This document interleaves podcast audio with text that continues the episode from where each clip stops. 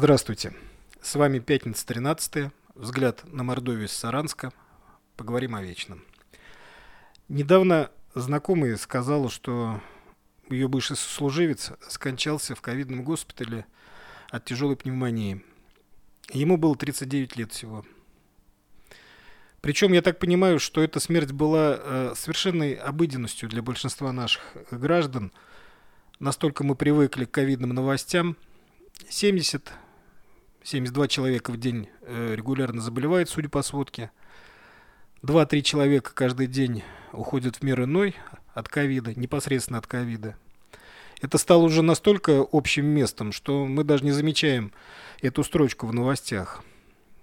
А она, тем не менее, есть. Да, вот э, совершенно недавно отгремело главное событие, главное политическое событие этой осени. Состоялись выборы. Поздравляю всех, кто одержал победу на этих выборах.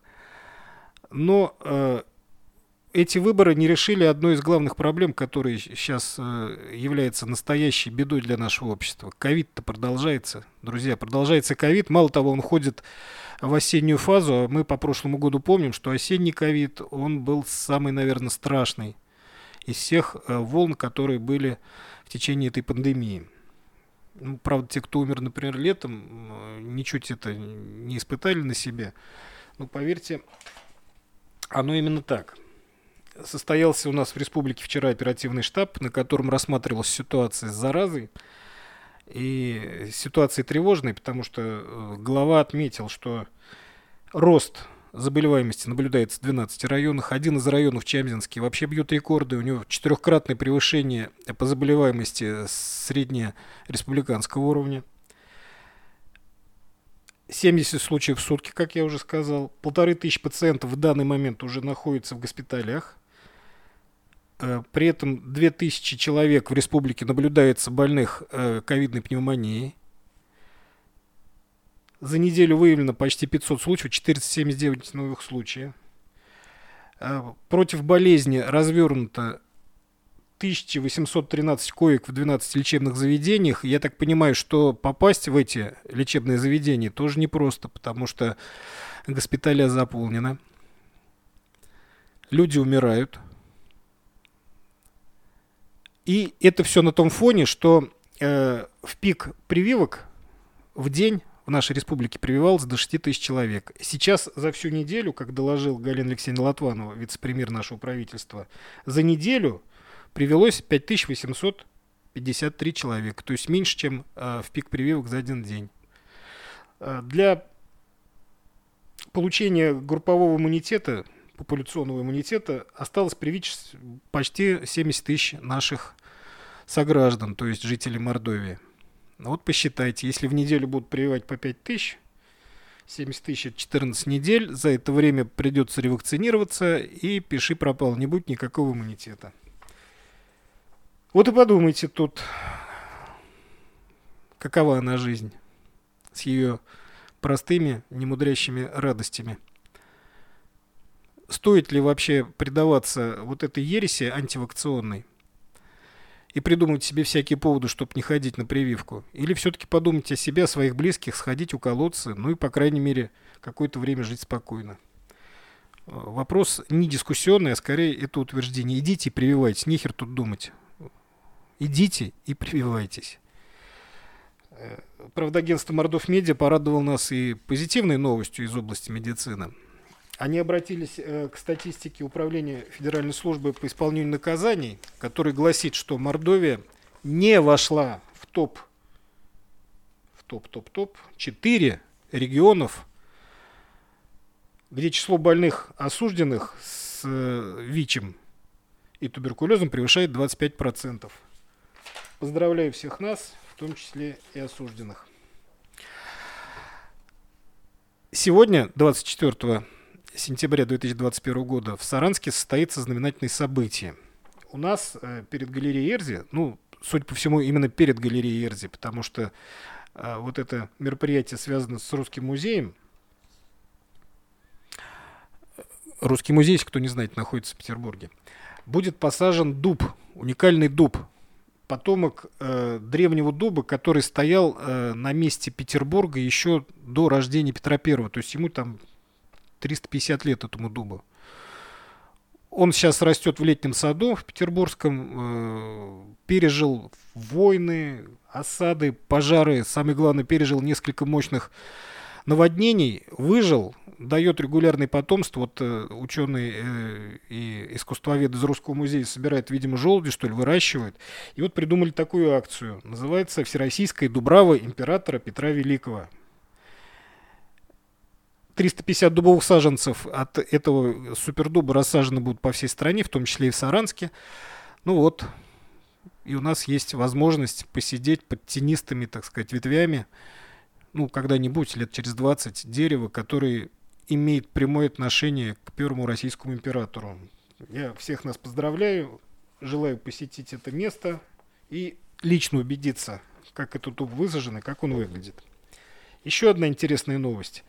Жительница Саранска отсудила АвтоВАЗ за 770 тысяч рублей. Вот тут бы я, конечно, вставил фанфары и сыграл бы э, на губах какой-нибудь веселый марш. Ну, к сожалению, не обучен, а за фанфарами лезть, честно сказать, неохота. Но развела она, конечно, я просто тут снимаю шляпу, развела капитально наш э, главного автостроителя. Э, купила женщина несколько лет назад э, Шевроле, не Шевроле, просто Ниву, Лада 4 на 4, то, что было раньше. Купила машину, и у нее э, на корпусе, там в районе левой стойки, пошла ржавчина с э, пучением краски. Она с этой бедой обратилась в автосервис, ей там что-то поменяли, поменяли неудачно, опять пошла а, вот эта вот коррозия. Женщина написала на АвтоВАЗ с требованием вернуть деньги, заменить машину. Те, конечно, ну, не ответили, видимо, в общем, проигнорировали ее обращение. И женщина подала в суд. И вот Мордовский суд, Октябрьский суд города Саранска, провел заседание, цитирую, в ходе которого рассмотрел результаты исследования лакокрасочных материалов, а также автотехнической и тараической экспертиз. Специалисты дали заключение, что дефекты лакокрасочного покрытия внедорожника носят скрытый производственный характер, заложенный на стадии окрашивания машины, поэтому иск владельца «Лада Нива» был удовлетворен частично. Суд обязал компанию «АвтоВАЗ» принять некачественный автомобиль и вернуть за него деньги. Кроме того, российский автогигант будет вынужден выплатить разницу между ценой товара по договору купли-продажи и ценой аналогичного автомобиля на момент вынесения решения суда, а также компенсировать потерпевший моральный вред и выплатить штраф за отказ от досудебного регулирования. В итоге суммарно женщина получит от компании 770 тысяч рублей. Я тут вообще все, цитата закончилась. Я тут вообще руку плещу, потому что вспоминаю аналогичный случай, когда моя супруга пыталась через мировой суд оспорить некачественные фотообои. И тоже там были товароведческая экспертиза, там были специальные приглашенные эксперты, а судья просто взяла и отказалась рассматривать это дело, и иск был признан, э, ну, недействительным, неудовлетворенным. Хотя речь шла там о 12, что ли, тысяч рублей. Вот. А тут 770. Вот жалко нету имени этой судьи и конкретно, так сказать, участка, куда можно было бы обратиться за такими э, за, за решением таких проблем. Я думаю, вот полгорода сейчас бы выстроилось, и просто поток был бы не... Туда бы не заросла народная тропа. Слава Октябрьскому суду. Молодцы, молодцы. Молодцы. И есть еще одна отрасль, за которую сегодня хотелось бы особо порадоваться. Это наше цветоводство – дело в том, что недавно состоялось заседание рабочей группы Совета Федерации, Российской Федерации, между прочим. Наши сенаторы создали рабочую группу по вопросам развития цветоводства. Эта группа на своем заседании пообещала отрасли поддержку и защиту о недобросовестной конкуренции зарубежных производителей. В частности, Совет Федерации постановил предусмотреть в проекте федерального бюджета на 2022 год и на плановый период 2023-2024 годов меры финансовой поддержки отечественных производителей цветочной продукции. Кроме того, уже разработана комплексная программа импортозамещения и развития отрасли цветоводства. А к чему бы это приятная новость для нас, для всех? Ну как же? У нас в Мордовии существует одно из крупнейших предприятий по производству цветов, которые держит значительную долю российского рынка. Называется это «Мир цветов». Фирменные теплицы расположены в разных районах. Больше все, конечно, знают про Кадошкина. Э, и, соответственно, они получат, конечно, преференции, конечно, сохранят и приумножат рабочие места, с чем поздравляю всех жителей этих районов. И непосредственно с этим поздравляю еще и Владимира Ивановича Грибанова, да, Владимира Ивановича Грибанова, который является председателем совета директоров э, фирмы «Мир цветов».